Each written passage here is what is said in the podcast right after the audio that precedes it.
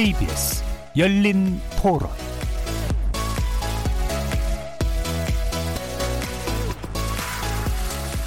안녕하십니까. KBS 열린 토론 정준희입니다.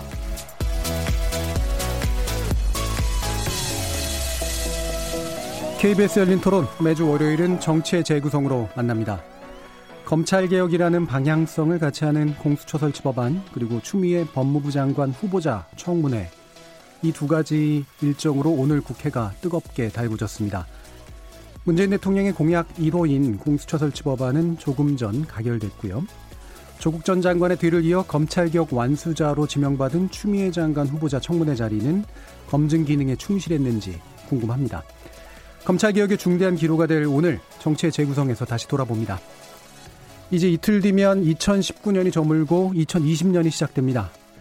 총선이라는 중대 일정을 앞둔 2020년 한국 정치를 이끌 기대주는 누굴까요? 정치의 재구성에서 짚어 꼽아봅니다. KBS 열린 토론은 여러분들과 함께 만듭니다. 문자로 참여하실 분은 9730으로 의견 남겨주십시오. 단문은 50원, 장문은 100원의 정보 이용료가 붙습니다. KBS 모바일 콩, 트위터 계정 KBS 오픈을 통해서도 무료로 참여하실 수 있습니다. 청취자 여러분이 KBS 열린 토론의 주인공입니다. 날카로운 의견과 뜨거운 참여 기다리겠습니다. KBS 열린 토론 지금부터 출발하겠습니다. 살아 있습니다. 토론이 살아 있습니다. 살아있는 토론, KBS 열린 토론. 토론은 라디오가 진짜입니다. 진짜 토론. KBS 열린 토론. 협치는 너무 멀고 대립만 부각되는 여의도 정치. 여기서 새롭게 바꿔봅니다. 정치의 재구성 함께 해 주실 네 분의 논객 소개하겠습니다. 먼저 김민석 전 민주연구원장 모셨습니다. 안녕하십니까? 그리고 이상일 전 새누리당 의원 나오셨습니다. 네, 안녕하세요. 이준석 새로운 보수당 창당 준비위원회 수석 부위원장 나오셨습니다. 네, 안녕하십니까? 자, 그리고 김준우 변호사. 네, 안녕하세요. 예, 이렇게 네 분과 함께하는 KBS 열린 토론 월요일 코너 정치의 재구성은 영상으로도 생중계되고 있는데요. 유튜브 들어가셔서 KBS 라디오 또는 KBS 열린 토론 검색하시면 지금 바로 저희들이 토론하는 모습 영상으로도 보실 수 있습니다. 구독 많이 눌러주시고요. 의견도 많이 부탁드리겠습니다. 생방송 놓치신 분들을 위해 나중에 팟캐스트 준비되어 있고요. 매일 새벽 1시에 재방송도 됩니다. 자, 이렇게 함께할 방법까지 안내해드렸고 정치의 재구성 본격적으로 시작해보겠습니다. KBS 열린 토론. 예, 우리 정치의 재구성 시작하기 전에 꼭 여러 가지 일들이 그 끝까지 있다가 이제 뭐 확인이 되기도 하고 그러는데요. 바로 조금 전이었던 7시 좀 넘겨서 본회의에서 공수처법이 이제 표결됐습니다. 일단 이 결과에 대한 간략한 평가로부터 시작을 해보죠. 김민석 원장님. 어, 오랜 논의와 갈등이 있었던 공수처법이 일단 통과가 됐기 때문에 네. 굉장히 의미 있는 어, 시대적인 과제 개혁이 한 걸음을 내딛었다고 생각하고요. 그 과정에서 뭐 찬성이든 반대든 다들 애쓰셨고 네. 또 지켜보시는 국민들도 힘드셨을 텐데 이제는 이제 또 차분하게 이걸 현실화시키는 단계로 이제 접어 들어가고 다음 단계를 생각해야 될 때라고 봅니다. 예. 찬성이든 반대든 고생하셨다라는 그런 말씀을 해주셨네요. 자, 그럼 이상일은 네, 사실은 오늘 정말 어, 국회에서 저는 어, 폭거가 일어났다고 생각합니다. 어, 굉장히 위헌적인 요소들이 많은 독소 조항이 많은 공수처 법안. 어, 지난 4월에 패스트 트랙에 태웠을 때의 그 원안보다도 훨씬 악법으로 어, 비판받고 있는 특히 저, 뭐 법률가들이 많은 지적을 하고 있는 이 법안이 어, 소위 포 플러스 원의 일방적인 어, 처리로 이렇게 통과된 데 대해서 굉장히 걱정스럽다. 앞으로 이 공수처가 어떤 모양으로 어, 활동할지 우리 국민들은 잘 지켜보시리라고 봅니다. 그런데 많은 우려가 있습니다.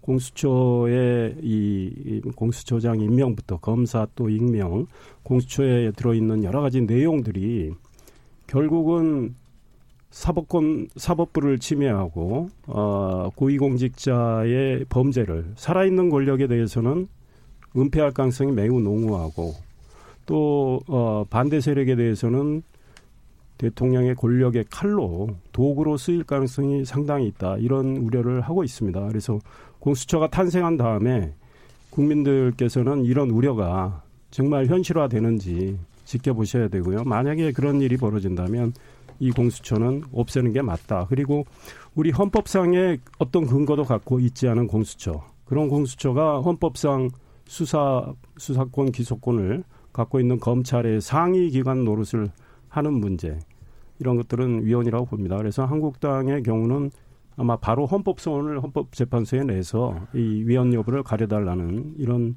아마 조치를 취할 걸로 알고 있습니다. 예, 위헌 소지도 있고 더군다나 이제 통과된 법안은 원안보다도 후퇴됐다라고 일단 보시는 우려의 목소리를 담아주셨습니다. 이준석 부위원장님.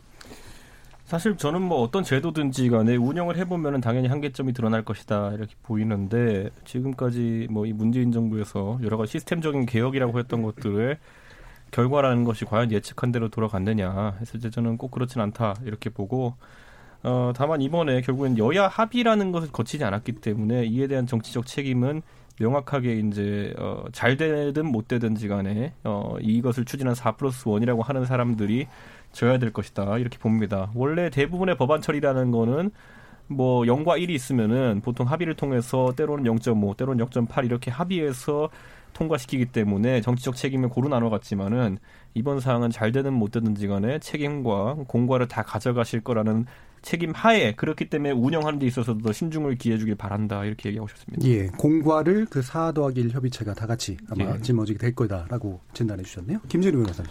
저는 이제 검찰이 갖고 있던 오랜 그 기소 독점주의가 좀 깨졌다는 측면에서 검찰이 가진 무소불위의 권한에 약간의 권한 배분이 이루어졌다는 점에서 일단은 개혁적인 어, 기구가 새로 탄생한 것에 대해서 찬사를 보내고요.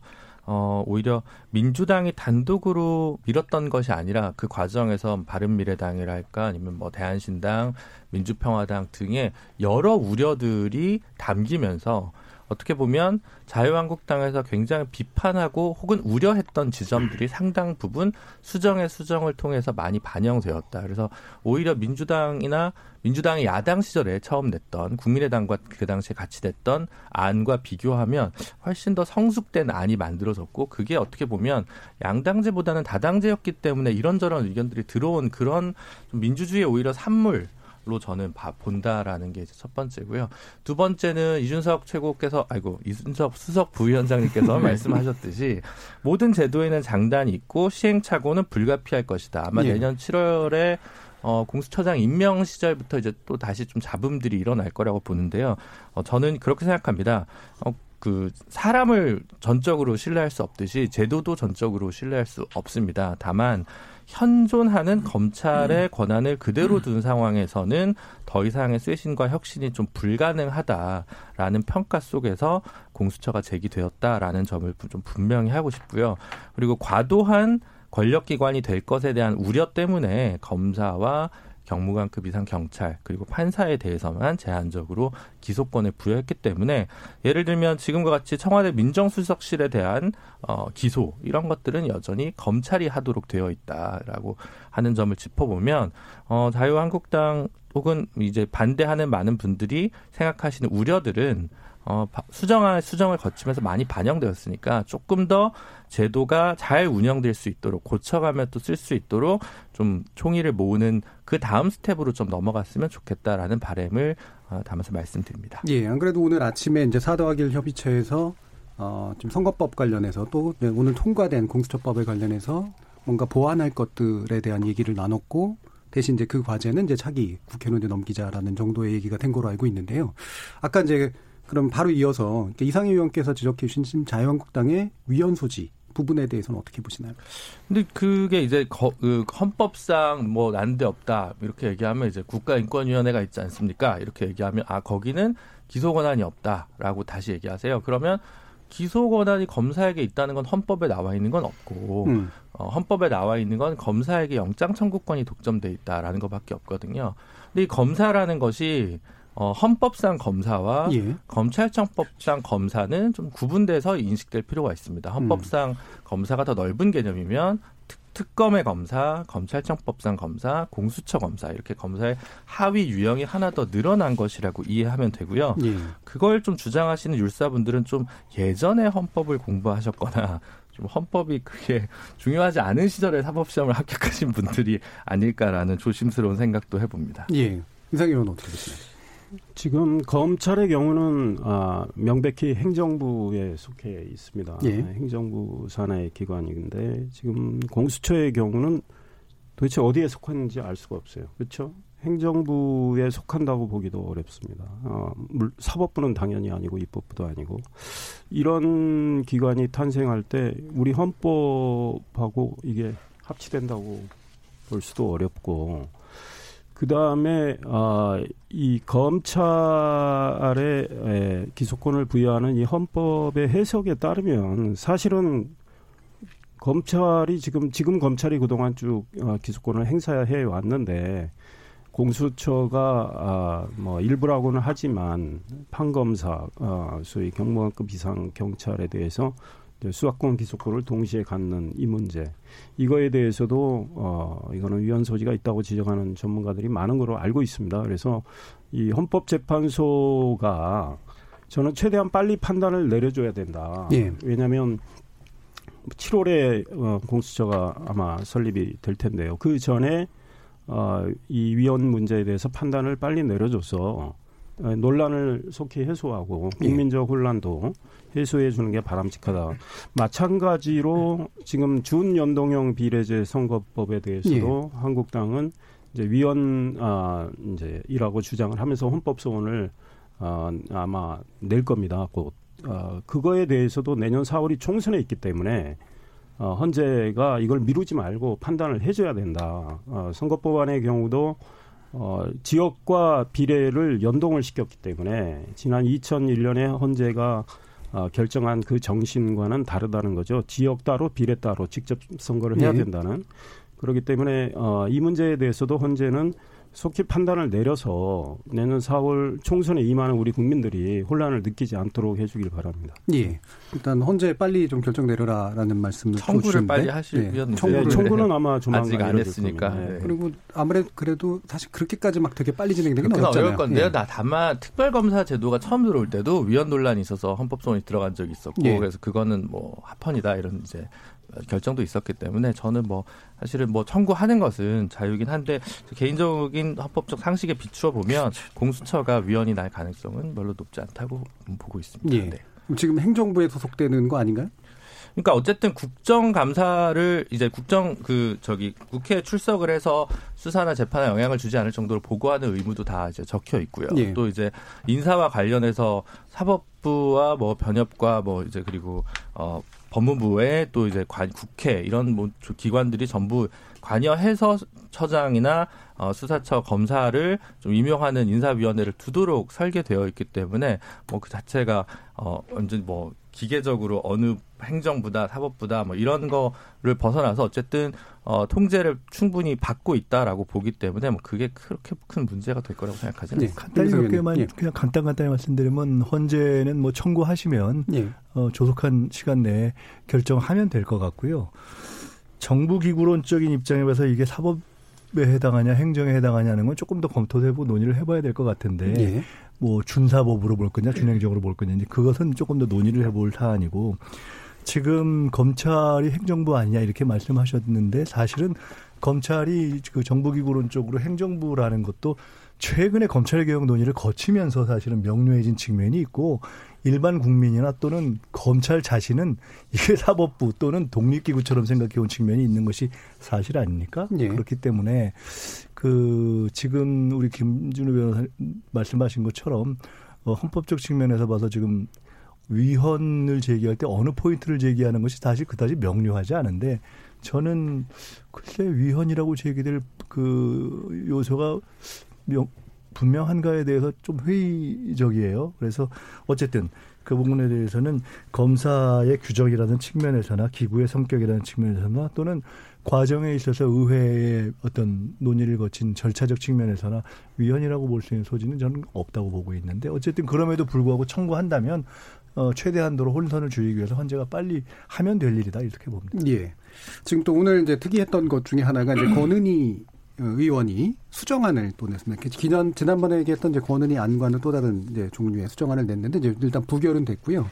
여기에 이제 자유한국당 의원들이 이제 그 발의하는데 같이 이제 동참을 해줬죠. 일단 그 배경이 어땠는지 좀 설명해 아, 주시죠. 아, 네. 그 사정은 제가 잘 아는데요. 이제 한국당 내에서도 뭐 여러 의견이 있습니다. 다양한 의견이 있고 압축하자면 뭐 두 가지 정도의 의견. 공수처는 이 절대 탄생돼서는 안 될. 네. 아, 그런 기관이기 때문에 그동안 반대를 했고 그래서 이거에 뭐 좀 완화된 법안에 음. 우리가 참여할 이유가 없다. 이런 입장이 있는가 하면 예. 최악은 좀 맞고 어, 착을 선택하는 것이 그래도 어, 국민을 위해서 어, 낫지 않느냐. 그러니 어, 한번 이, 이 고논의안에 대해서 어, 표결에 참여해서 예. 어, 지금 이제 윤소아 의원 아니죠 정의당 예. 그 이제 오남보다 저는 더 계약됐다고 주장을 했는데 우리 예. 김 변호사는 더 어, 뭐, 많은 우려를 좀 해소했다고 생각하는데 저는 그렇게 생각하지는 않지만 그 윤소아 의원 안보다는 권은희 의원 안을 한번 어, 입법하는 게 오히려 낫지 않느냐라고 주장하는 의원들이 계신데 이제 법률 전문가들 이런 분들이 있었어요. 근데 그분들이 예, 이 권은희 의원 안에 어 이제 소위 법안 발의하려면 30명 이상의 의원이 필요하니까 사실 개별적으로 어, 몇 분이 한 10여 분이 그냥 동참한 거예요. 이건 뭐 당론과 전혀 상관없이. 예. 근데 찬성표 아, 보니까 19표 분이 안 되더라고요. 예. 예. 아니 왜냐하면 왜 그랬느냐? 한국당 의원들이 오늘 그 표결 방식 변경을 먼저 예. 어, 동의안을 냅니다. 그에 대한 표결이 이루어졌죠. 그러니까 무기명으로 이걸 바꾸자. 표결 방식을. 그러면 이제 소위 커튼 속에 들어가서 찬반을 하는 거 아니겠습니까? 그런데 어, 만약에 어, 무기명으로 어, 표결 방식이 바뀐다면 이 포플러스 원의 안은 부결될 가능성도 있다. 이미 포플러스 원 내부에서 이 법안은 도저히 악법이어서 나는 찬성할 수 없다라고 말씀하신 의원들이 꽤 계시잖아요. 심지어 민주당 의원들도 한 두 분 정도는 어, 그런 측면에서 이야기를 했기 때문에 아, 무기명으로 표결 방식을 바꿔서 이 예, 포플러스 원 예, 소위 말해서 이, 지금 통과된 이 법안을 부결시켜 보자 이랬는데 무기명 표결 방식이 안 된다면 그러니까 전자 투표로서 기명 표결 방식이 된다면 뭐 한국당이 굳이 참여할 이유가 있느냐 이제 이런 거죠. 예. 그러니까 한국당 의원들이 어 이제 기명 표결 방식으로 정해지니까 다 빠진 상황에서 남아 계신 의원들 중에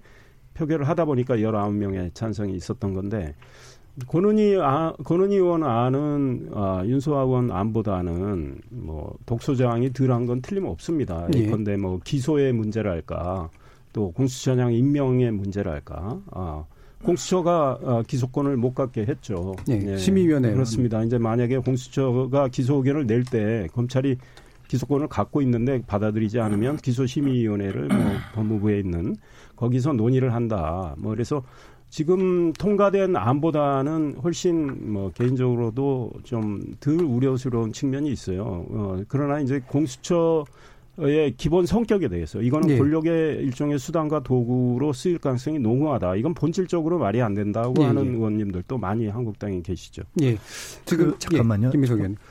그 권은희 의원의 입장, 그러니까 애초에 백혜련안과 함께 두 가지 안을 올렸을 때와 이번에 막판 수정안을 내고 한 것에 대해서 일견 마치 뭔가 조금 더 합리적이고 네. 현실적인 입장인 것처럼 보이거나 또는 해석하거나 또는 본인들도 이제 그렇게 주장하려는 측면이 저는 있을 수 있다고 보는데 저는 상당히 달리 봅니다. 네. 저는 상당히 비판적으로 보는 편인데요.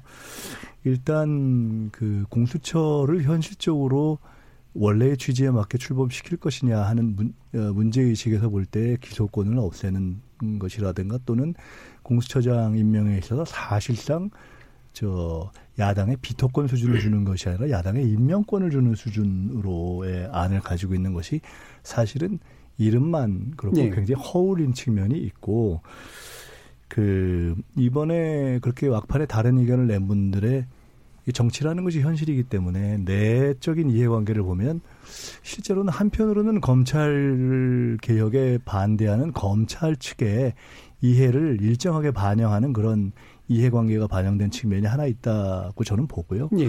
또 한편으로는 그분들이 지금 이제 권은 의원 외에도 몇 분이 마지막에 그런 입장을 취했는데 상당히 정무적이거나 정치적인 이해관계가 있다. 예. 특히나 이제 호남의 지역구를 든 분들이 뭔가 이 공수처 실현을 하는 데 있어서 마지막에 민주당과의 경쟁 관계 속에서 마치 그 입장이 뭔가 좀 잘못돼 있다라는 것을 주장하고 다른 대안을 통해서 자신들의 선거를 앞둔 정치적 이해관계를 사실은 관철하려고 했던 의도가 전 사실은 더 많다고 보거든요. 그랬고 그것이 별로 정정당당하지 못했기 때문에 막판에 그렇게 당당하게 또 처리되지 못했다. 뭐 기권을 하거나. 그래서 저는 사실은 그다지 그 의도를 순수하다고 보지 않습니다. 예. 그래서 그 수정안으로 제출된 그 목표가 사실은 그걸 통과시키는 목표라기보다는 지금 이제 윤소아 의원 안을 약간 분열을 통해 가지고 통과 못 시키게 하는 쪽에 있지 않냐라는 그런 지적들이 있는 것 같은데 어떻게 보세요? 이준석. 어, 아, 네, 먼저 네. 얘기하시죠. 네. 저는 사실 제가 어제 그 30명 서명해서 제출하는 그 권은 의원 안에 대해 가지고 네. 사실 저희 새로운 보승 내에서도 논의가 꽤 있었습니다. 음.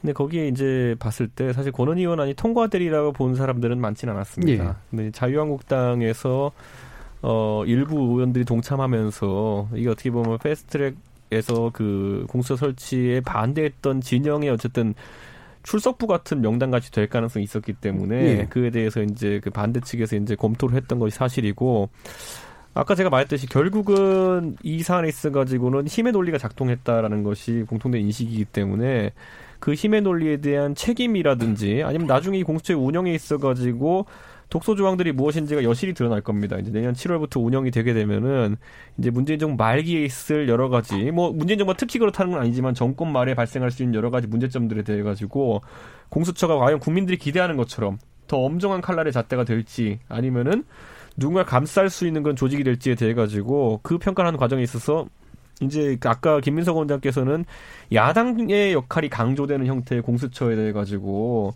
사실 좀 굉장히 불쾌하게 이제 받아들이신 것 같은데 사실 이런 게 있습니다. 보면 원래 권력을 나누겠다라는 것이 문재인 정부의 진짜 취지고 지금 검찰총장에 대한 임명권을 사실상 대통령께서 행사하지 않습니까? 그럼 그것을 100분의 1도 안 된다고 항상 여, 여권에 주장하는 조직에 사실 운영이나 인선에 대한 권한도 그 야당과 나누지 못한다면은 제 생각엔 그거는 앞으로 문재인 정부와 협치라는 것을 언급할 필요가 없고 지금 뭐 여러 가지 관행이 있습니다. 국회도 보면은 예를 들어 국회의장이 누가 되면요. 다수당 쪽에서 국회 사무총장 가져가고요. 국회 도서관장을 이제 제1야당이 가져갑니다. 뭐 이런 식의 어쨌든 인사 배분이라는 것이 있는데 아까 이제 사실상 국가의 준사법 기관인 어쨌든 검찰 그리고 공수처 이 둘 중에서 늘상 여당에서 이건 작은 조직이니 무서워하지 않아도 된다라고 얘기하는 그 작은 조직, 100명짜리 작은 조직의 권한도 나누지 못한다면은 앞으로 협치 의지가 없다고 보는 봐야 될 것 같습니다. 예, 협치를 거의 연합정부 수준으로 지금 생각하시는 거 아니에요? 아니, 100분의 1밖에 안 된 조직이라고 맨날 강조하는 게 그 여건이기 때문에 100분의 예. 1도 못 나눠주면서 무슨 협치를 논합니까? 아니, 근데 야당에 비토권을 줬기 때문에 예. 단일한 장을 두고 있는 공수처에서 저는 그 부분에 있어서의 어떤 권한의 그것은 배분이라는 개념이 아니라 어, 공정성과 중립성이라는 개념으로 접근하면 될 문제라고 보고요. 여기에 협치 개념을 적용하는 것은 조금 무리 아닌가. 아, 그 협치의 의지와 연결시키는 것 또한 무리다라고 봅니다. 네, 김준일 변호사. 저는 좀 약간 이게 문제가 아, 논점이 완전 뒤틀린 것 같아요. 음. 저 선거법도 누가 게임의 룰이다. 누구한테 유리 불리냐가 아니라 국민의 참정권이 더 확대되냐 아니냐가 핵심 포인트고요.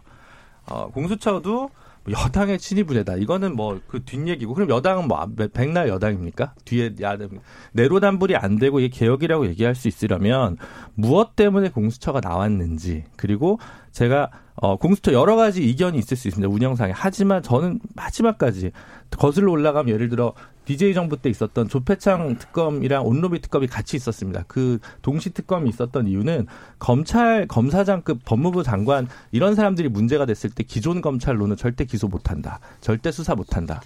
지금 청와대 민정수석실도 직권 남용 직무유기로 기소할 수 있습니다. 우리 민주주의랑 준사법기관이 그렇게 발전했습니다. 근데 검찰 출신 좀처럼 기소하지 않는다. 그러니까 공수처를 외부에 둬서 검찰을 기소할 수 있게 하고 공수처와 검사가 뭐 검찰이 우려한 대로 사건을 암정하거나 과잉 수사를 하면 검사가 공수처 검사를 기소하고 그런 견제와 균형의 원리를 도입하는 것이 검찰 개혁의 핵심인 것이지 그리고 이제 뭐 우려들 국회의원도 사실 기소 대상에서 빠졌고요. 제 생각에는 그래서 그 검그 처장 임명 방식과 관련해서도 저는 권은희 의원한 수정안이 그 우리 청취자분들 잘 모르실 텐데 지금 일곱 명의 추천 위원을 두기로 돼 있는데 권은희 의원안은 원래는 여당 두 명, 야당 두 명에 이제 법원행정처 한 명, 법무부 한 명, 대한변호사협회 한 명 이렇게 일곱 명으로 구성되는 구성이 아니라 세 명이 여당, 네 명이 야당 이렇게 이제 바뀌는 네. 구조로 이제 수정안을 내신 겁니다. 그래서 저는 이런 수정안 뭐 저는 일견 가능하다고 생각합니다. 저는 개인적으로. 근데 이제 그러면 그거를 제가 그 부분까지 못 봤는데 현재 법안은 어 2, 2, 3으로 대인 대신에 6명 이상이 찬성하도록 지금 현재 오늘 통과가 된 거고요. 만약에 야당이 넷, 여당이 셋이었다면 뭐 5분의 3이라든가 이렇게 좀 완화된 조항을 썼어야 맞다고 생각합니다. 만약 거기서 7명에서 또 7분의 6으로 만약 규정된 거였다면 그거는 좀 과도한 어 인사에 관한 야당의 권한을 요구하는 문제가 아니었을까라고 예. 생각하고요. 네, 그 정도만 하겠습니다. 알겠습니다. 이, 한 말씀만 예, 더 드리면 이제 우리가 국민들이 운영이 어떻게 되는지 주시할 텐데요. 예. 아, 정말 아, 한국당이나 바른미래당의 우리 어, 이준석 전 최고위원님 아, 이 비당권파 이런 분들이 우려하는 대로 운영이 된다면 아, 지금 여당이 왜 이렇게 무리해서 추진하게 됐는지 결국은 문재인 정권의 권력형 범죄를 은폐하고 덮기 위해서 그렇게 한 거로 생각을 할 겁니다. 그런데 그렇게 운영이 되다가 만약에 정권이 바뀌었어요. 정권이 만약에 한국당이나 뭐 다른 야당 쪽으로 가서 소위 어, 보수 쪽으로 가서 문재인 정권이 했던 방식으로 똑같이 운영을 할 때는 어떻게 하시려고 그러는지 그래서 어, 정말 많은 독소 조항들이 있다. 걱정하는 조항들이 굉장히 많기 때문에 이 자리는 지금 뭐 시간이 없어서 다 말씀 예. 못 드리지만 우리 국민들께서 좀 이제 아주 치밀하게 좀 따져보시길 바랍니다. 알겠습니다.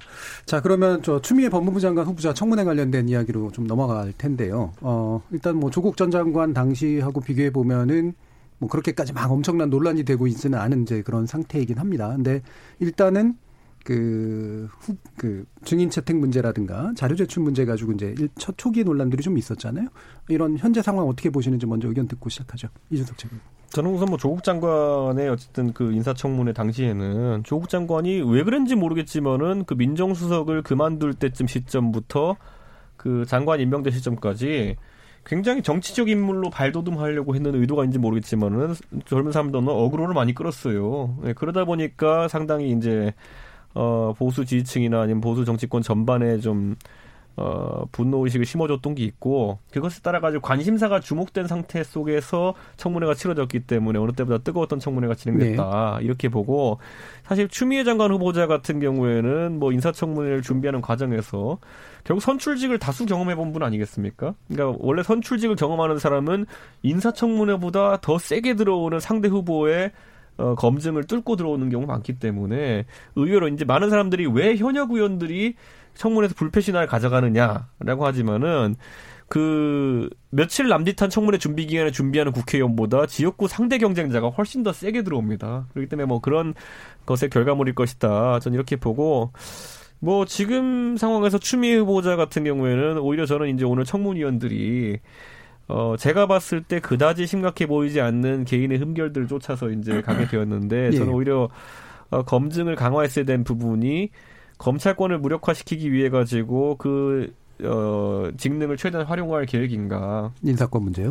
그렇죠. 예전에도 이제 노무현 정부 때나 김대중 때 보면 드물게 예를 들어 법무부 장관의 사실상 사문화됐다고 표현하기까지 하는 검찰 지휘권을 네. 발동하는 사건들이 있었는데 과연 이번에 조국 장관에 대한 건이라든지 뭐 그 외에도 보면 뭐 유재수 건 아니면은 또 저 울산 건 뭐 이런 것들이 추미애 장관 소신에 따라 가지고 왜 그것이 사실상의 수사지휘권을 발동할 수도 있는 상황인지 같은 것들 캐묻고 또 인사권은 어떻게 활용할 게 있는지 더 캐물었어야 되는데 오늘 그런 부분은 피상적으로 하고 뭐 굉장히 또 신변 잡기 점만 쫓아져가지고 제 생각에는 지금 아무래도 패스트트랙 때문에 집중도가 떨어졌구나 야당 의원들이 예. 이런 비판을 하겠습니다 제가. 예. 그 참고로 지금 그 여상규 법사위원장께서 예. 본회의 전에 예. 계속 늦췄던 건 어떻게 보세요? 뭐 아니 뭐 여상규 의원이 오늘 솔직히 말하면은 뭐 오히려 야당 의원들이 질의하는 것에 대해 가지고 예. 이제 좀 지적을 하기도 하는데 그러기도 했죠. 예. 네 이런 모습을 보이기도 했는데 예. 뭐 공교롭게 두분 직업이 판사로 일치하다 보니까 예. 그렇다는 해석도 있지만은 그것보단 그냥 맥 빠진 청문회였다 이렇게 보는 게 맞을 것 같습니다. 이, 예, 저는 이 대통령께서 아, 내년 4월 총선을 앞두고 추미애 지금 민주당 당 대표까지 지내신 분 의원을 법무부 장관으로 지명하는 거 그건 저는 참 옳지 않다. 그러니까 지금 민주당의 현역 의원인 아, 진영 의원이 행안부 장관으로 있습니다.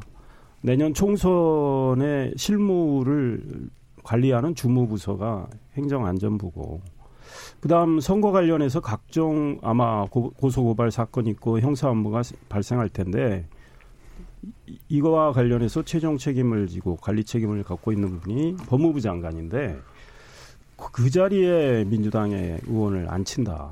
그러면 우리 국민들은 의심할 수 있습니다.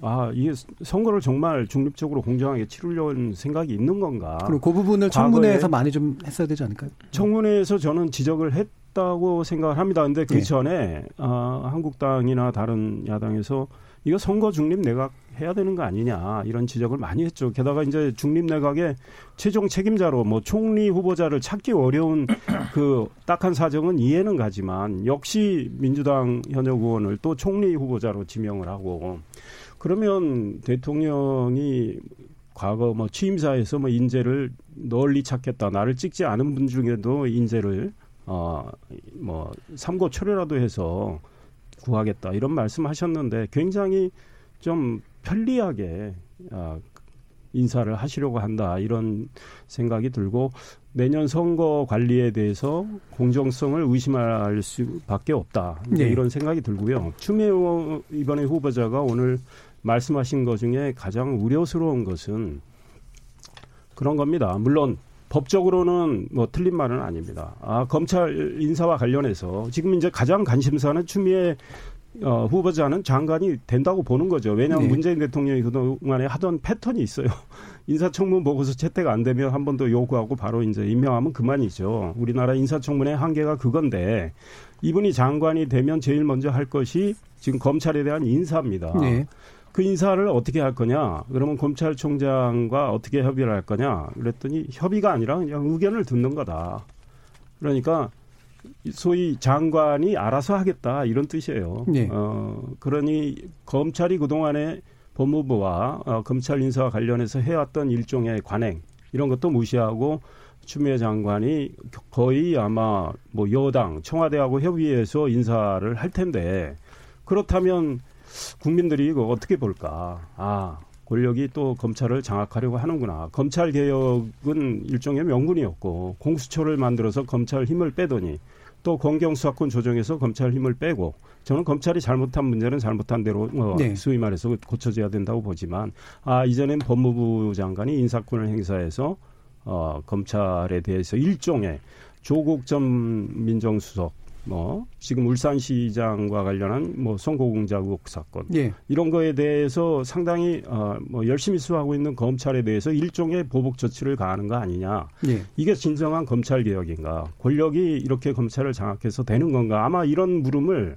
많은 국민들도 던질 수 있다. 예. 네, 이런 이런 면에서 오늘 추미애 장관의 그 답변은 매우 우려스럽다 이런 예. 생각입니다. 일단 애초부터 지금 선거에 맞지 않는 인물이었다. 그다음에 두 번째로 어, 지금 인사권을 막 써서 결국은 검찰을 무력화시킬 거다. 이런 지적에 대해서 어떻게 보시나요, 김준호 교수님? 저는 민주당 출신 의원이 혹은 민주당 현역 의원이 이제 불출마를 전제하지만 뭐 이제 행안부 장관, 법무부 장관에 있다고 해서 중립 선거가 헤쳐진다라는 거는 좀 약간 이상해 의원님 처음 기자 시절 얘기에 어떤 예전 내부부의 네. 네. 법무부의 강력한 권한을 좀 상기한 게 아닌가 싶어가지고 음. 그렇게까지 하는 건 좀 과한 좀 음. 정치적 레토릭으로 저는 이해하겠습니다. 그냥 음. 그렇게까지는 뭐 안 될 것 같고요.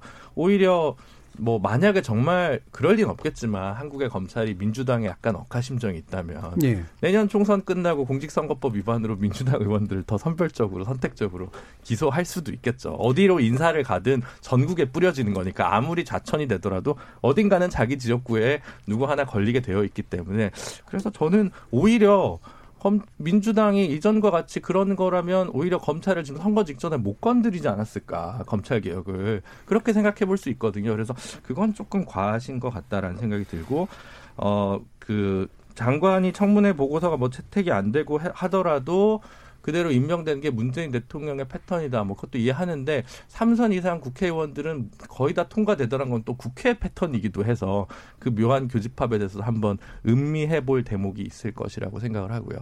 그 다음에 검찰과 관련해서는 사실은 저는 예전에 어느 방송에서도 그런 얘기를 했는데 작년 여름에 사실은 윤석열 총장이 되고 나서 인사 원칙이 너무 깨졌다. 윤상, 윤석열 사단으로 전부 다 구성했다라는 또 문제가 있었어요. 예. 그래서 사실은 평검사들 사이에서는 어떤 불만이 있냐면 청와대든 검찰총장이든 검사 인사에 대해서 원칙 없이 이렇게 깨져가는 부분에 대해서 차제 좀 어, 공정하고 좀 투명한 인사 원칙들을 좀 성립했으면 좋겠다는 요구는 되게 크거든요. 예. 그래서 예. 어, 말씀하신 거는 주로 이상일 의원께서 말씀하신 건 주로 아마 지금 검사장 자리가 여섯 개 비어 있기 때문에 검사장 인사와 함께 연쇄 이동이 일어날 수밖에 현재 없습니다. 검찰 같은 경우. 근데 제가 더 주목하는 건 그게 아니라 그 평검사들, 예를 들어 판사들 같은 경우는 어, 지방에 4년, 수도권에 4년 이런 원칙이 있는데 검사들 같은 경우는 일 잘한다고 하면 royal road라고 해서 이른바 천안 이하로 안 내려가는 검사들이 있거든요. 그런 원칙들을 좀 다시 어떻게 세우느냐 이런 것들이 오히려 추미애 신임 법무장관인 지명된다면 좀 챙기셔야 될 개혁 과제가 아닌가 그렇게 생각합니다. 방금 전에 김준호 변호사 royal road를 얘기했으니까 그 제대로 royal road를 걷게 했던 사람이 윤석열 총장이죠. 그러니까 특검부터 시작해가지고 중앙지검 중앙지검장으로 파격적인 승진, 그 다음에 그 다음에 검찰총장까지 단숨에 뛰어오른 인물이 윤석열 총장인데, 그러니까 상대 진영을 수사한 데 있어가지고 발군의 실력을 보였을 때는 쾌속 승진을 보였거든요. 그런데 이제 그 다음에 과연 본인들의 진영을 수사했던 검사들에 대해 가지고는 어떤 인사를 할까?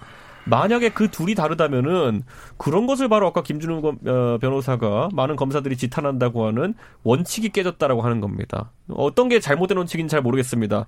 지난 정부를 수사할 때 했던 것이 잘못된 것인지 이번 정부를 수사하는 것이 잘못된 것인지 모르겠지만 많은 사람들이 우려하는 그런 인사의 차이가 나온다면은 저는 그거야말로 원칙 깨졌다고 보겠죠. 뭐냐면 한 번도 차이가 없었다는 걸 지적한 거기 때문에 예. 이 정부의 인사가 잘했었다라는 얘기를 하는 게 아니라 음. 검찰 인사는 법원 인사보다 더 안 좋았기 때문에 음. 차제 그 오래된 관행을 일소에 좀 바꿔야 된다. 실제로는 대검에서도 그런 방식을 없애겠다, 최소화하겠다라고 장, 재작년인가 작년에 발표를 했었어요. 근데 전혀 집행되고 있지 않다. 그 점을 제가 짚은 거고요. 자, 그러면 제가 그냥 굳이 예. 제가 하나 토로 달아보자면 네. 전직 대통령을 구속시키고 적폐청산을 했던 검사를 승진시키는 것은 좋은 방식입니까? 나쁜 방식입니까? 저는 적폐 청산 했다고 해가지고 그걸 승진 안 시키는 것도 이상하다라고 네. 생각하는데 음. 오히려 그 부분은 그리고 핵심적으로 박영수 특검이 더 담당하도록 그래서 한 거 아니겠습니까? 사실 그래서 전부 다 그걸 왜 윤석열 쪽으로 몰고 가는지 저는 또 오히려 이해가 안 가는데 그때 박영수 특검을 그래서 만든 거잖아요. 음. 예, 네. 김민석 의원. 일단 지금 이제 추 장관의 적절성과 뭐 윤 총장 그다음에 인사 문제까지 갔는데 우선 첫째는 어, 현역 의원을 결국은 총리하고 법무부 장관에 이제 이번에 했잖아요. 예. 그게 사실 야당이 워낙 발목을 잡으니까 고민 고민하다가 이렇게 그렇게 된 측면이 있다는 걸 사실은 조금 이해해 주셔야 될 것 같고 그다음에 의원들이 장관이나 이렇게 내각에 들어가는 것이 내각제적 요소라는 측면에서 사실 좋은 점이 있죠. 예.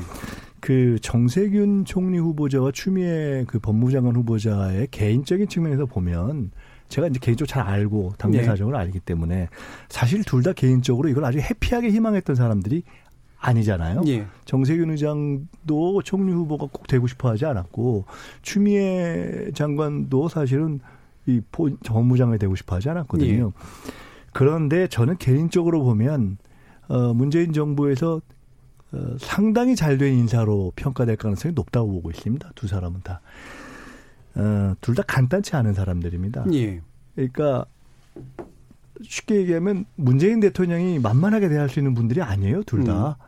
그리고 둘 다 자기 나름의 정치적인 꿈과 이렇게 내공이 있는 분들이기 때문에 저는 간단치 않다. 그 실제로 당 내에서 어떤 정치 행위를 할 적에 예를 들어 문재인 대통령이 대통령 후보로서 또는 대통령으로서 정세균 의장에 대해서 또는 당 대표로서 추미애 대표에 대해서 막 할 수 없었거든요.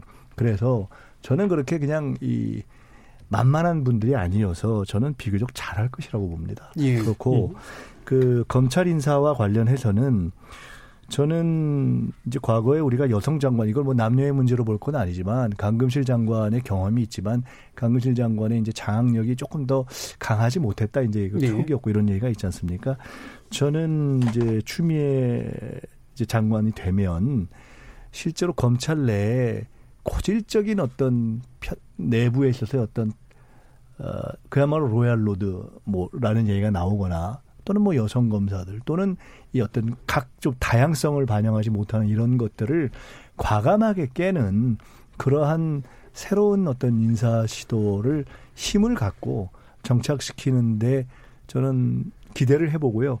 또 성공할 가능성이 상당히 높다고 봅니다. 예, 그러면 이런 예. 잠깐만요. 네. 예, 방금 논의된 게 결국 인사권 문제이기 때문에 그럼 이렇게 뭔가 원칙이 없는 인사의 문제를 개선하기 위해서 어떤 방안들이 가능한가요? 근데 그게 저는 사실은 우리 사회가 고질적으로 갖고 있는 네. 문제인 것 같거든요. 어느 정권이 잡느냐, 혹은 심지어 뭐 어떤 출신 대학의 사람이 예를 들어 뭐 기재부 경제부총리를 하느냐에 따라서 대기업의 대관 관련한 임원들이 그 학교 출신, 고등학교 출신으로 싹 바뀌고, 그 다음 뭐 국세청, 뭐, 다 그렇습니다. 경찰청 모든 인사가 이 여전히 코드 인사가 어느 정권을 막론하고 여전히 굉장히 기세를 부리고 있고 그것 때문에 공무원들도 굉장히 또 불만을 갖고 있고 한쪽에서는 굉장히 정무적으로 이 그 공무원 생활을 하는 것들이 굉장히 저는 문제가 좀 네. 있다고 생각을 하거든요. 대통령제에서 나오는 여러 가지 문제일 수도 있고요. 또 대통령의 어떤 개인의 어, 그 스타일 또 성향에 따라 나올 수 있는 문제도 있는데 가능한 한 지금 대통령들 역대 대통령들이 비슷한 문제를 다 노정을 했어요. 그리고 문재인 대통령도 그 길로 가고 있는데 취임사를 보면 아주 미사리 오고 주옥 같은 말씀들이 다 있어요. 그 뭐 국민 통합을 하겠다. 뭐 나를 찍지 않은 분도 인재라면 골라 쓰겠다. 뭐 취임사 보면 지금 문재인 대통령도 취임사 저는 굉장히 잘 됐다고 보고 기대를 많이 했는데 하시는 모습은 거기야 정반대 길을 가고 있는데 그 정말 인사를 탕평 인사를 생각하면서 쓴다면 권력이 아, 좀 불편하더라도 그러나 권력이 아주 불편하지 않게 약간은 불편할지 몰라도 야당의 뜻도 어, 상당히 반영하는 어떤 정치력을 발휘하면서 소위 말해서 운영할 수 있다. 예. 근데 이제 그런 것들이 부족하니까 협치는 말뿐이고 우리 열린 토론의 맨 앞에 늘 있잖아요. 협치는 말뿐이고 갈등과 투쟁만 있는 이런 소위 상황이 되는데 역시 대통령의 책임이 제일 크다. 예. 아, 왜냐하면 인사를 하기 때문에 음. 이제 그런 지적을 하고 싶고 이 뭐 우리 존경하는 김민석 의원님이 야당이 발목 잡아서 불가피했다. 그런데 정세균 총리 후보자의 경우는 야당이 뭐 야당 뭐 지금 야당 의견 듣지 않지 않습니까? 김진표 민주당 의원 애초부터 이제 민주당 의원에서 고르려고 했어요. 인사청문회 네, 편안하게 가려고. 총리 문제는 예, 좀 그렇습니다. 그렇다면 김진표 의원에 대해서 어디서 반대를 했습니까? 민주노총, 뭐 정교조, 참여연대 그래가지고 안 될 것 같으니까 바꾼 거고요. 불교계 네. 반발이 잠깐만요. 그, 그쪽도 있었던 네, 거고. 지금 추미애 후보자께 약간 외로우실 거예요. 추미애 후보자의 경우는 지금 우리 김 의원님 뭐 은연 중에 실토를 하셨는데 강금실 전 장관과 비교해서 장악력이 강할 거다. 검찰에 의해서 권력이 장악력 행사하는 거 좀 제발 좀 버리셔야 된다. 왜? 검찰이 행정기관에 속하긴 하지만 검찰이 지금 어, 사실 살아있는 권력을 수사하는 게 검찰이 뭐 죽은 권력보다는 훨씬 어렵잖아요. 근데 살아있는 권력에 대해서 그동안 검찰이 잘 못했어요. 뭐 자기들끼리의 뭐 여러 가지 문제도 봐주기도 했고 두 가지 문제죠. 그런데 살아있는 권력에 대해서 어, 그 권력을 의식하지 않고 중립적인 위치에서 수사의 독립성을 누리면서 예. 성역 없이 수사하는 거 그거 우리 국민들이 바라는 거 아닙니까? 그거 그거를 지금 장악을 해서 검찰을 소위 말해서 수중에 두겠다 이런 의도 이런 의도를 보이면서 검찰 개혁이라고 합니다. 그러니까 마치 조지 오웰의 1984에서 빅브라더가 진리부라는 거 만들어 놓고 역사와 현실을 다 왜곡합니다. 그래놓고 진리를 가르친다고 하고 있는 거하고 비슷해요. 지금 쓰는 개혁이란 단어가 뭐 개혁이라고 읽고 개혁 개악이라고 해석할 수 있는 것들이 너무 많아서 안타깝다 예, 이런 생각이 그러니까 저는 추미애 장관이 오늘 얘기, 추미애 장관 후보자 오늘 얘기했던 것 중에 제일 황당했던 게 이게 뭐 상투적인 어두이긴 하지만은 뭔 말인가 싶었던 게 검찰권에 대해 가지고 민주적 통제를 하겠다 이랬어요. 통제를 민주적으로 한다는 게 무슨 말인지 제 생각에는 본인이 법무부 장관으로서 가진 법령상의 권한을 행사하겠다고 했는데 그게 어떻게 민주적입니까? 본인이 법령 해석해가지고 독단적으로 통제하겠다는 거지. 그러니까 그 안에서 민주적 통제 장치가 무엇인지. 그럼 본인이 뭐 검찰에다가 뭐 할 때는 야당에 물어보겠다는 겁니까? 그럼 그 언어 도단이에요. 민주적 통제가 뭡니까? 아무도 모르는 걸 본인이 개념을 자 그럼 민주적 통제에 대해서 한마디만 해주시고 민주적 통제 가장 극단화된 건 기소 대배심이 첫 번째고요. 두 번째는 검사장 직선제입니다. 그거 예. 다음 주에 나 다다음 주에 나중에 한번 논의하시고 예. 우리 다음 순서들이 또 있으니까 한 말씀까지만 듣고 예. 지금 이제 김변께서 말씀하시는 거는 검찰에 대한 민주적 통제를 제도라는 측면에서의 아주 조금 세부 제도적으로 접근한 것이고요. 보다 본질적인 의미에서는 설출된 권력으로서의 정부의 행정기관으로서의 검찰권 행사에 대한 어떤 그런 지휘 감독권이 있는 것. 그러니까 사실은 국민들이 문제를 제기한 것 가운데 야 선출되지도 않은 권력이고 이게 그렇다고 독자적인 사법부도 아닌데 검찰이 자기 마음대로 해라는 지적에 대한 원론적인 의미에서의 민주적 통제라는 정부 조직법에 나와 있는 것을 저는 그대로 해석해서 얘기한 것이다라고 보고요. 아, 두 번째로 제가, 제가 아니 잠깐 제 말씀 더 드리고 예. 그 장악력이라는 것에 대해서 저는 어 아까 말씀할 때 저는 강한 장악력 필요하다고 봅니다. 그런데 그 강한 장악력은 수사의 디테일에 대해서 관여하는 의미로서의 장악력이 아니라 기존 검찰의 기구가 지금까지 운영되는 데 있어서 특정인이나 또는 특정 세력이 검찰총장이 됐을 때 그와 가까운 쪽으로 쭉쭉 인사가 되는 이런 올바르지 못한 시스템을 제대로 통제해서 뭔가 이렇게 시스템적인 인사가 되게 하는 것을 정착시키려고 하는 그런 의미에서의 장악력이 필요하다. 예. 그런 것이 지금까지 민주적 통제라는 정신에 비춰서 안 됐기 때문에 그것을 원하는 국민의 요구가 한편으로는 공수처 설치로 한편으로는 그 검찰의 제대로 된 시스템 내부 개혁으로 지금 요구되고 있는 예. 것이고 장관은 그 중에 한 측면을 맡게 되는 거죠. 저는 거기서 이제 아까 제가 언급하고 싶었던 게 저도 김준우 변호사가 얘기했던 어떤 제도적인 통제보다는 선출된 권력에 의한 통제를 의미했다고 저도 받아들였었거든요. 근데 그렇게 했을 때는 자 그럼 검찰총장 위에 어, 법무부 장관이 있습니다. 법무부 장관으로 만약에 되신다면은 추미애 장관은 국회의원으로 선출된 권능은 있지만은 법무부 장관 선출직이 아닙니다. 그럼 그를 임명한 아까 말했던 민주적 통제의 힘의 근원은 대통령에게서 나오는 것이거든요. 그러니까 그 논리대로라면은 대통령이 검찰을 통제하겠다는 직접적인 의지를 밝히는 것이 되기 때문에 굉장히 조심스러워야 돼요. 검, 법무부 장관은 선출된 권력으로서의 민주적 권한이 없습니다. 그렇기 때문에 저는 이것이야말로 앞으로 문재인 정부가 검찰권에 대한 선출된 권력의 통제를 얘기한다면은 다시는 검찰의 독립성을 이야기할 근거가 사라지는 것입니다. 왜냐하면 이거는 굉장한 방향 전환이에요. 예. 만약 국민들이 그것을 원하는지 자, 아니면 그만, 거학과도 싸울 수 있는 독립성을 원하는지는 예. 저는 따져봐야 된다 봅니다. 그러니까 제가 볼 때는 논리가 좀 과하게 여러 가지로 확장이 네. 되는 것 같아서 여기서 일단, 일단 끊겠습니다. 저는 예. 지금 말씀하신 거에 전혀 동의하기 음. 어렵습니다. 예, 거기서의 민주적 통제는 대통령의 그 장악과 지위가 아니라 대통령을 선출한 국민의 예. 그 권한이 반영되는 것을 철학적으로 뜻하는 것이다. 알겠습니다. 자, 사실은 공수처법 이후의 검찰 개혁 방안에 관련해서는 더 구체적으로 더 많은 전문가들을 모시고 내일 또 토론할 음. 예정이기 때문에요. 오늘은 이 정도까지로 일단 진행을 하도록 하겠습니다. 아, 2019년 마지막 월요일에 함께하는 정체 재구성 후반부 토론에서는 2020년의 정치 기대주를 좀더 어, 살펴보는 그런 시간을 갖겠습니다. 희망찬 새해가 좀 됐기, 됐으면 좋겠기 때문에 희망찬 이야기로 후반부 토론을 좀 진행하겠습니다. 지금 여러분께서는 KBS 열린 토론과 함께하고 계십니다.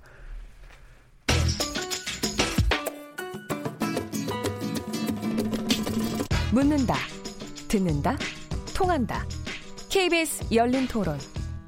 듣고 계신 청취자 여러분, 감사드립니다. 들으면서 답답한 부분은 없으신가요? 궁금한 점은요? 그렇다면 함께 토론에 참여하시죠. 유료 문자 9730을 이용하시면 됩니다. 단문은 50원, 장문은 100원의 정보 이용료가 있습니다.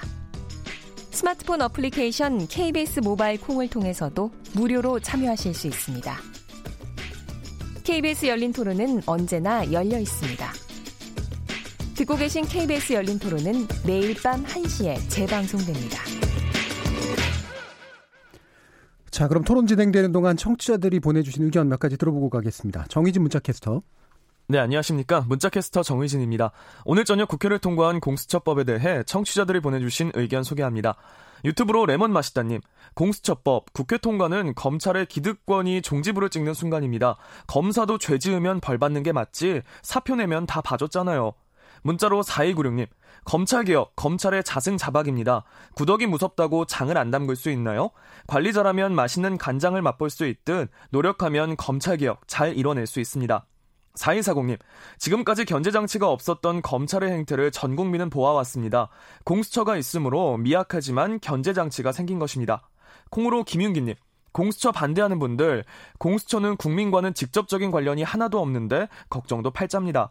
콩 아이디 K7150으로 시작하는 분, 공수처는 대통령의 호주머니 보검, 지금도 수사가 마음에 안 든다고 청와대가 건건히 의견을 표명해 수사의 방향을 압박하는데, 이제는 공수처로 압박하지 않을까요? 문자로 2967님. 우여곡절 끝에 통과된 공수처. 써야 할 곳에만 고위공직자한테 제한적으로 활용해야 합니다. 유튜브로 테스터TV님. 공수처가 누군가를 감싸는데 이용된다면 국민이 가만히 있지 않을 겁니다. 한국당은 너무 염려 안 하셔도 될 듯 해주셨고요. 콩으로 김동현님. 이제 유치원 3법 통과만 시키면 되나요? 한 해를 보내며 유튜브로 탕탕이 낙지님께서는 제작진분들, 정교수님, 패널분들 한 해도 고생 많으셨습니다. 내년에도 재밌는 기획과 시의적절한 섭외로 알찬 토론 부탁드려요 라고 새해 인사 보내주셨네요. 감사합니다. 네, KBS 열린 토론. 지금 방송을 듣고 계신 여러분이 시민 농객입니다. 계속해서 청취자 여러분들의 날카로운 시선과 의견 보내주세요. 지금까지 문자캐스터 정의진이었습니다.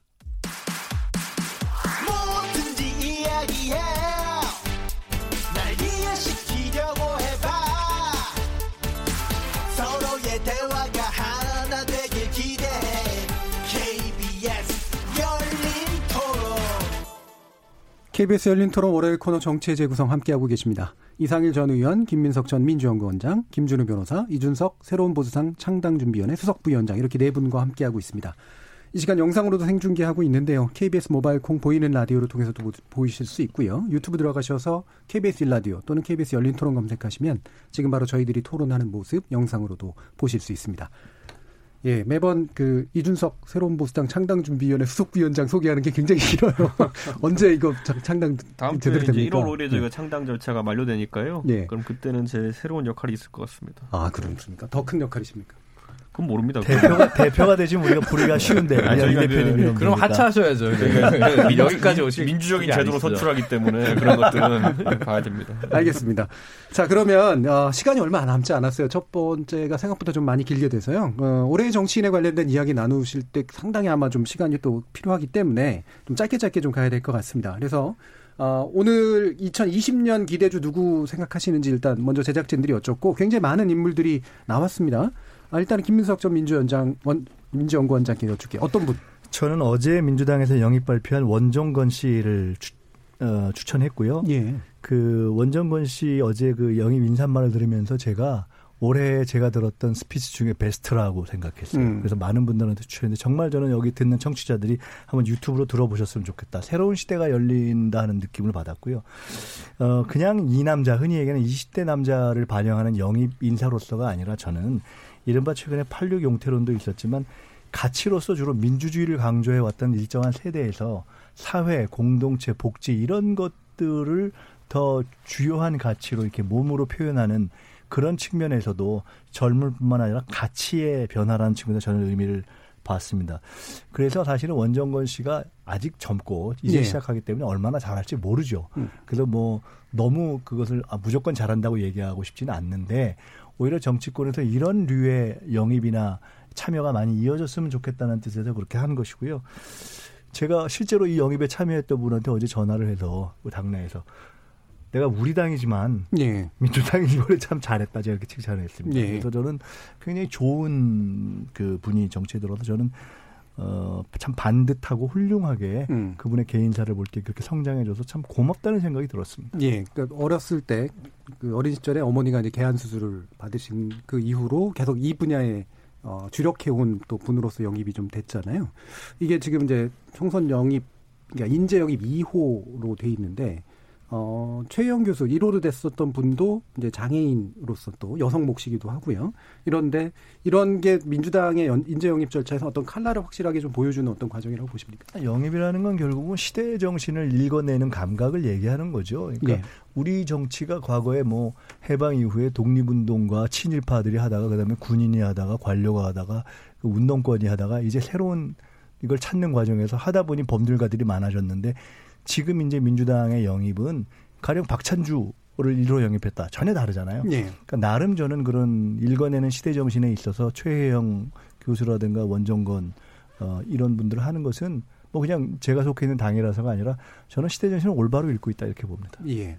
자, 그러면 한나, 그 한국당에서는 지금 2차 영, 인재 영입 명단은 아직은 없고요. 제가 알기로는 당분간은 아직 없을 것 같은데 어떻습니까? 오늘 한국당 한교안 대표가 2020년에 아, 뭐 지금 뚜껑을 열겠다. 2020년의 아, 승부기 때문에 어, 상당히 물밑에서 활발히 하고 있다는 말씀을 하신 거를 뭐 들었습니다. 저는 이 아마 총선을 앞두고 아 정말 좋은 인재들이 여야들이 정당들이 경쟁을 해서 이 영입을 하고 아마 기대주들이 많이 나올 걸로 생각합니다. 근데 아직은 지금 뭐 몇 분 빼고는 없기 때문에 저는 기대주라기보다는 내년 총선 관심주 를 예. 좀 꼽았는데 우리 국민들이 다 아시는 그런 분들입니다. 예, 기대주가 없어서는 아니시죠? 기대주는 예. 있긴 있지만 또 더 훌륭한 기대주가 있을 수 있고 그래서 예. 좀 약간 유보하고 지켜보는 차원이고요. 예.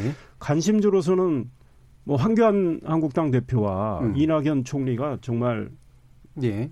한 판 붙는 거냐. 제일 큰 관심이다. 네. 그 결과는 어떻게 될 거냐면 음. 그 아마 그렇게 된다면 최대의 관심사가 될 거예요. 그리고 네. 그 결과에 따라서 두 음.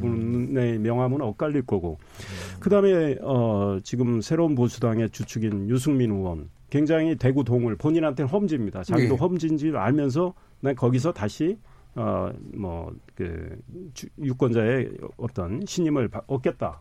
그 결과가 어떻게 나올지 관심이고 한국당 홍준표 전 대표 본인은 어, 경남 출신인데 일단 밀양이나 이런 데 나가시겠다. 나는 그동안에 늘 험지에 나왔기 때문에 이번엔 내가 원하는 데 꽂겠다. 예. 그다음에 나는 대선을 하기 위해서 내가 원하는 데 간다. 그런데 한국당에서 서울에 험지로 나가라고 할 가능성이 있어요. 그럴 때 난 못 나간다 하면 공천을 못 받을 수 예. 있습니다. 또 험지로 나갔을 때 이길 수 있는지는 물음표고. 예. 그 다음에 이제 미국에 계신 안철수 전 의원 음. 이분이 총선에 정말 뛰어들 건지 안 뛰어들 건지 이 뛰어든다면 어디로 갈 건지 어느 정당으로 갈 건지 새로운 보수당 갈 줄 알았더니 아닌 것 같고 그래서 이분들이 어떻게 행보를 할지가 저는 궁금합니다. 예. 지금 이상희 의원께서 꼽아주신 분들 중에 유승민, 안철수 다 세, 그 우리 이준석 음. 수석부위원장과 관련이 높으신 인물인데 예. 어떻습니까? 사실 뭐 안철수 전 대표 같은 경우에는 본인이 어떤 형태의 정치를 할 건지 재정립 한번 해야 되는 시기다. 네. 왜냐하면 지난 총선, 대선까지만 하더라도 호남 기반의 지역 정치인 플러스 중도적 성향 이 정도였거든요. 지금 그 두 가지를 지킨다는 것이 쉬워 보이지도 않고 그쪽에 열려 있는 공간이 커 보이지도 않고 그렇기 때문에 같이 재정립을 한번 해야 되는 상황인데 저는 그것이 된다면 만약에 안철수 대표가 정치적으로 뭐 복귀할 공간이 생길 것이고 안 되면 사실 뭐 여러 가지 선택지가 다른 것이 있을 것이다. 저는 이렇게 음. 봅니다.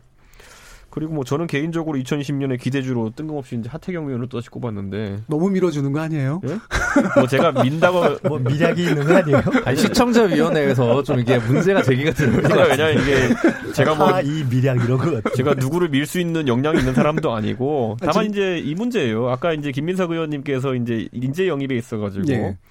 20대의 젊은 이제 사람이 정치권에 들어오는 건 저도 당연히 환영입니다. 네. 드디어 제 주위에 있는 누군가 생겼다는 거 저도 행복한데 다만 제가 그러니까 한 8년 전에 걸었던 길을 그분이 걸으려고 하는 것인데 음. 생각보다 20대나 30대 젊은 세대가 정당을 선택할 때 선호할 때 깐깐합니다. 음. 그렇기 때문에 그들이 원하는 그 젊은 의견 반영이라는 거는 사실 그들의 의견을 가장 잘 들어주는 사람을 쫓게 되어 있습니다. 음. 그들이 생각하는 아젠다를 쫓아와주는 사람. 그런 사람을 찾게 되어 있는데 사실 저는 300명의 국회의원 중에 저랑 친한 분이 하태경 의원이사가 아니라 최근에 제가 지난번에 언급했지만은 뭐 롤 게임 같은 이슈라든지 여러 가지 이슈 지금 시청자분들 중에서 들으면 뭔지도 모를 만한 이슈들을 올해 나이가 50이 된 하태경 의원이 쫓아다니는 걸 보면서 예. 사실 이분을 더 띄워야지 앞으로 젊은 그 사람들 생각을 300명의 국회의원 쫓아다니 있구나. 네. 어, 이런 생각도 할 정도로 사실 많은 변화가 있습니다. 그렇기 때문에 저는 앞으로 꼭 하태경으로 상징되는 약간 좀 평소에 말이 많아 보이기도 하고 가끔 헛스윙도 하는 것 같아 보이지만은 결국에는 젊은 사람들의 이슈를 쫓아다닐 수 있는 사람들이 다음 국회에서 또 내년 선거에서 선전했으면 좋겠다. 이런 취지에서 최근엔 이 사람밖에 안 보여서 꼽았습니다. 예. 사실은 짧게 예, 말씀드리면요. 지금 이 자리에 기대주가 계세요. 저 오랜만에 예. 이제 이 국회를 입성을 하실 가능성이 상당히 그러니까 커 보이는 꼽아, 우리 김민석 예. 전 의원님. 또 우리 덕담을 이제 시작해야 되는 거예요. 아, 우리 이준석 전 최고위원님 정말 기대주죠. 옛날부터 네. 기대주였어요. 네. 그러니까 이번에 아마 내년에 분명히 아마 뜻을 관철할 거고 김준호 변호사님 아, 저는 아닙니다. 출마하면 출마하면 네. 기대주에 쫙 스포트라이트 저희가 제 뜻을 모아서 우리 이상일 의원님을 미는 아, 저, 저, 저, 저도 불투명. 아, 김준호 변호사는 공수처 장 노리시는 거 아니에요? 아니야. 자, 갑자기 갑자기 너무 훈훈해져가지고요. 네, 네, 네, 다시 좀 변호사님 말씀. 네, 저, 저 마지막으로 뽑겠습니다. 저는 박용진 의원 꼽았는데요. 어, 약간 평가를 담은 건데 예. 내년이 완전히 뭐 기대된다기보다 저는 이렇습니다. 우리 정치에서 대부분 큰 인물들은 진짜 큰 산을 제외하면 대부분 어, 요즘 초선들은 국회 바깥에서 인지도와 정치적 자산을 쌓아서 국회 내에서의 존재감을 확보했습니다. 그리고 국회 내에 계신 분들은 선수가 쌓여서 3선, 4선이 돼야 정책위원장, 원내 뭐 대표 이 정도 돼서 이제 존재감으로 자기 정치를 보여주는 이제 그런 거였거든요. 그런데 박용진 의원 같은 경우 초선인데 유치원 3법을 쟁점으로 사실 이것이 민주당의 당론이었다거나 혹은 어, 이게 물론 이제 작년 2018년 기준이죠. 2018년에 하반기에 가장 어, 우선순위가 높은 법안도 아니었는데 사실 단기 필마로 이걸 민주당을 끌고 가서 결국은 이제 패스트트랙까지 올려낸 것이거든요. 이게 어떻게 보면 입법을 해야 되는 그러니까 어떤 이슈의 이슈 파이팅이 아니라 실제로 입법까지 끌고 가는 초선의 존재감을 보인 굉장히 예외적인 사례로 보기 때문에 이게 내년에 새롭게 국회에 들어오실 초선 의원들께서 좀 롤모델로 삼아야 되는 어떤 유형 아니냐 이런 점에서 저는 박용진 의원을 꼽았습니다. 그러니까 롤모델로 삼아야 된다라고 음, 보셨는데 박용진 의원 같은 경우 유치원 3법하고 되게 이제 밀접하게 연동돼 있잖아요. 이상 의원 보시기에는 박용진 의원이 이걸 쭉 밀고 나온 게 성과가 있을 거라고 보세요? 제가 사실은 한 라디오 방송에서 파트너로 거의 1년가량 음. 아침에 네. 네, 네. 예, 그 상당히 어, 끈기 있게 또이 어, 이슈를 끌어왔고 또 상당히 설득력 있게 어, 설명을 해왔다. 네. 아, 이제 하, 한편으로 제가 좀 주문하고 싶은 건 그러면 이제 이 사립 유치원의 입장이 그러면 전혀 반영될 수는 없는 거냐 제가 한번 물어봤어요. 예. 그랬더니 뭐 생방송하면서 그쪽 입장도 반영할 수 있으면 해주는 게 낫지 않느냐 그랬더니 아 그건 있다 그러면서 아 그 선생님들에 대한 어, 지원은 좀 이루어져야 된다 네, 이런 국가에서. 이야기 음. 그래서 물론 이 지금 선거법안하고 공수처 법안 때문에 여야가 충돌 상황이어서 아직 처리는 되지는 않았지만 박용진 의원이 초선으로서는 아, 가장 이 문제에 대해서 사실 우리 국민들이 굉장히 예민한 문제인데 모르고 있었던 걸 예. 아, 이 아마 의정 활동을 열심히 해서 밝혀냈고 이제 그거를 입법으로까지 연결한 어, 초선 의원 중에는 제가 보기에는 군계 일학이라고 할 수 있습니다. 근데 예. 박경진 의원이 제가 저도 개인적으로 친하지만은 그분은 다른 초선 의원 포스가 다른 게요. 그때 강북구에서 16년 동안 갈고 닦아가 당선이 됐거든요. 예. 네, 그러니까 사실 그 전부터 민주통합당의 이제 대변인도 맡고 이럴 때부터 굉장히 정치적으로 많이 떠 있었던 분이기 때문에 당선부터 많은 분들이 삼성급 존재감이다라는 얘기를 했었어요. 근데 음. 역시나 그 삼선급 그 초선의 관록이 보이더라고요. 한 예. 말씀만 더 드리면 예. 조국 전 장관 문제가 많이 나왔을 때, 어, 좀, 이 많은 의혹에 대해서 민주당의 많은 분들은 좀 감싸기 바빴는데, 이분은 그래도 어 우리 국민들이 보편적으로 갖고 있는 이 문제 의식을 갖고 어 문제 제기하다가 소위 뭐 친문 뭐 지지자들한테 문자 폭탄도 받고 또 유시민 노무현 재단 이사장하고 또 티격태격 한 적이 있는데 제가 보기에는 유시민 이사장이 어 판정패 아니면 뭐 KO패 한 것 같아요. 네. 근데 그 지금 유치원산법 같은 게 한국당은 약간 좀 불편한 상태잖아요. 한국당의 입장은 사실은 이 정부가 이렇게 지원하는 거에 대해서 투명한 회계가 있어야 된다. 그건 분명한 입장인 걸로 알고 있습니다. 다만 아, 이 사립 유치원에 뭐 여러 가지 종류가 있지만 물론 정말 헌신적으로 하는 분들도 있고 어 뭐 문제가 있는 분들도 있고 그런데 이거를 일관된 하나의 잣대로 다 아, 압박하는 그런 느낌으로 하는 거는 좀 바람직하지 않다. 그러니 아, 사립 유치원의 입장 요구도 적절한 선에서 반영을 해야 된다. 뭐 예. 이런 아, 이야기죠. 예, 알겠습니다. 자, 그러면 아까 하태경 의원 또 이렇게 기대주로 예. 하셨으니까 어떻게 보세요, 김민석 의원께서 보시기에 하태경 의원의 최근 행보가 젊은 층에게 굉장히 아니 어릴 때부터 하태경 의원을 봐오셨잖아요. 네. 아니 저는 지난번에도 네. 그저 우리 이준석 최고가 말씀하셔서 아니 저도 하태경 의원이 예. 이렇게 노력하는 거 높게 음. 평가한다고. 예. 예. 그 내용 여하를 떠나서 뭐 내용에 들어가면 좀 다른 거 있을 수 네. 있겠죠. 그런데 음. 하여간 새로운 그 어젠다를 빨리 흡수하려고 노력하고 이런 건 굉장히 중요한 덕목이거든요. 전 그 점에 대해서 좋게 봅니다. 사실 그 네. 저희가 오늘도 이제 제가 기차를 같이 타고 방금 전에 올라왔었는데 네. 그 안에서 사실 보수가 따뜻한 곳에 앉아가지고 즐기기만 하던 그런 형태의 정치에서 벗어나야 된다라는 생각이 많았었고 때로는 미움받을 용기도 필요하고 저희가 요즘 그런 굉장히 좀 왜 그런지 모르겠지만 고차원적인 얘기를 많이 나누는데 예. 그냥 서로 선문화까지 나누는데 사실 그런 부분이 보수가 지금까지 결여됐던 것이 아닌가. 음. 보수가 지금까지 자기들만의 언어로만 대화하고 그리고 민생 이슈에 대해 가지고 민감하지 못했던 것들 이런 것들을 다 반성해야 되는 시기가 오는 것이고 저는 아직까지도 그래서 보수가 어느 정도 좀 냉혹한 기간을 걸, 걸을 수도 있다는 생각이 드는 것이 예. 많은 국민들은 보수가 그런 방향으로 진화하길 기대하고 있는데도 불구하고 아직까지 보수는 탄핵에 대한 찬반으로 갈아 싸우고 있다라는 음. 것 자체가 박자가 늦어도 한참 느리다라는 음. 생각인데 뭐 원래 그 방학 숙제는 마지막 3일에 하는 거라고 지금 이제 선거가 세 달 남았기 때문에 저는 그 그래도 데드라인이 가까워지면은 많은 사람이 좀 더 절박성을 갖고 움직이지 않을까 예. 이런 생각을 하게 됩니다. 제가 아까 온라인에서 사실 하태경 의원이 그 기차를 탔다라는 걸 누가 보고서 올린 글을 봤어요. 그런 것도 요즘 예. 올립니까? 예. 예. 근데 너무 시끄럽게 안 해서 통화를 했다고 불만이 되게 많더라고요. 혹시 이준석 최고 옆에서? 아니, 저는 다른 카레 탔어요. 저를 딱 끊어가지고. 그래서 누군가 그 댓글을 달았더라고요. 나가서 하시라고 이렇게. 아 진짜요? 왜 또 그런 걸 했지? 서로 다른 칸에 타고 통화하신 거 아니고? 아닙니다. 예, 네. 서로 다른 칸, 아, 서로 통화를 하셨는데 공수처법 얘기하셨다고 막 그러던데. 그렇죠. 음. 오늘 아무래도 그 표결 때문에 긴급히 올라오는 상황이었기 때문에 예. 그것 때문에 논의하고 있었을 것 같네요. 예. 자 그러면 또 아까 그 우리 김민석 원장께서 얘기해주신 그 원종건 네. 어, 씨의 되게 기대가 되게 크시잖아요. 네. 네. 어떤 방식으로 문제를 풀어가길 바라세요? 글쎄요. 저는 이제 역으로 그냥 이렇게 그가 어떤 방식으로 문제를 풀 것인가에 대해서 제가 어저께 이제 스피치를 들으면서 주목했던 귀에 들어왔던 게 예를 이런 표현이에요. 그 어머니가 야 세상에 효도해라. 그다음에 사회의 도움을 내가 받았다. 음. 아 뭐 이제 이런 그다음에 김치를 이게 진짜 배추김치만 준다. 근데 배추김치, 갓김치, 물김치 이런 거 다 필요하고 줄 때 그 보관할 용기가 있는지 한번 생각해 봤느냐.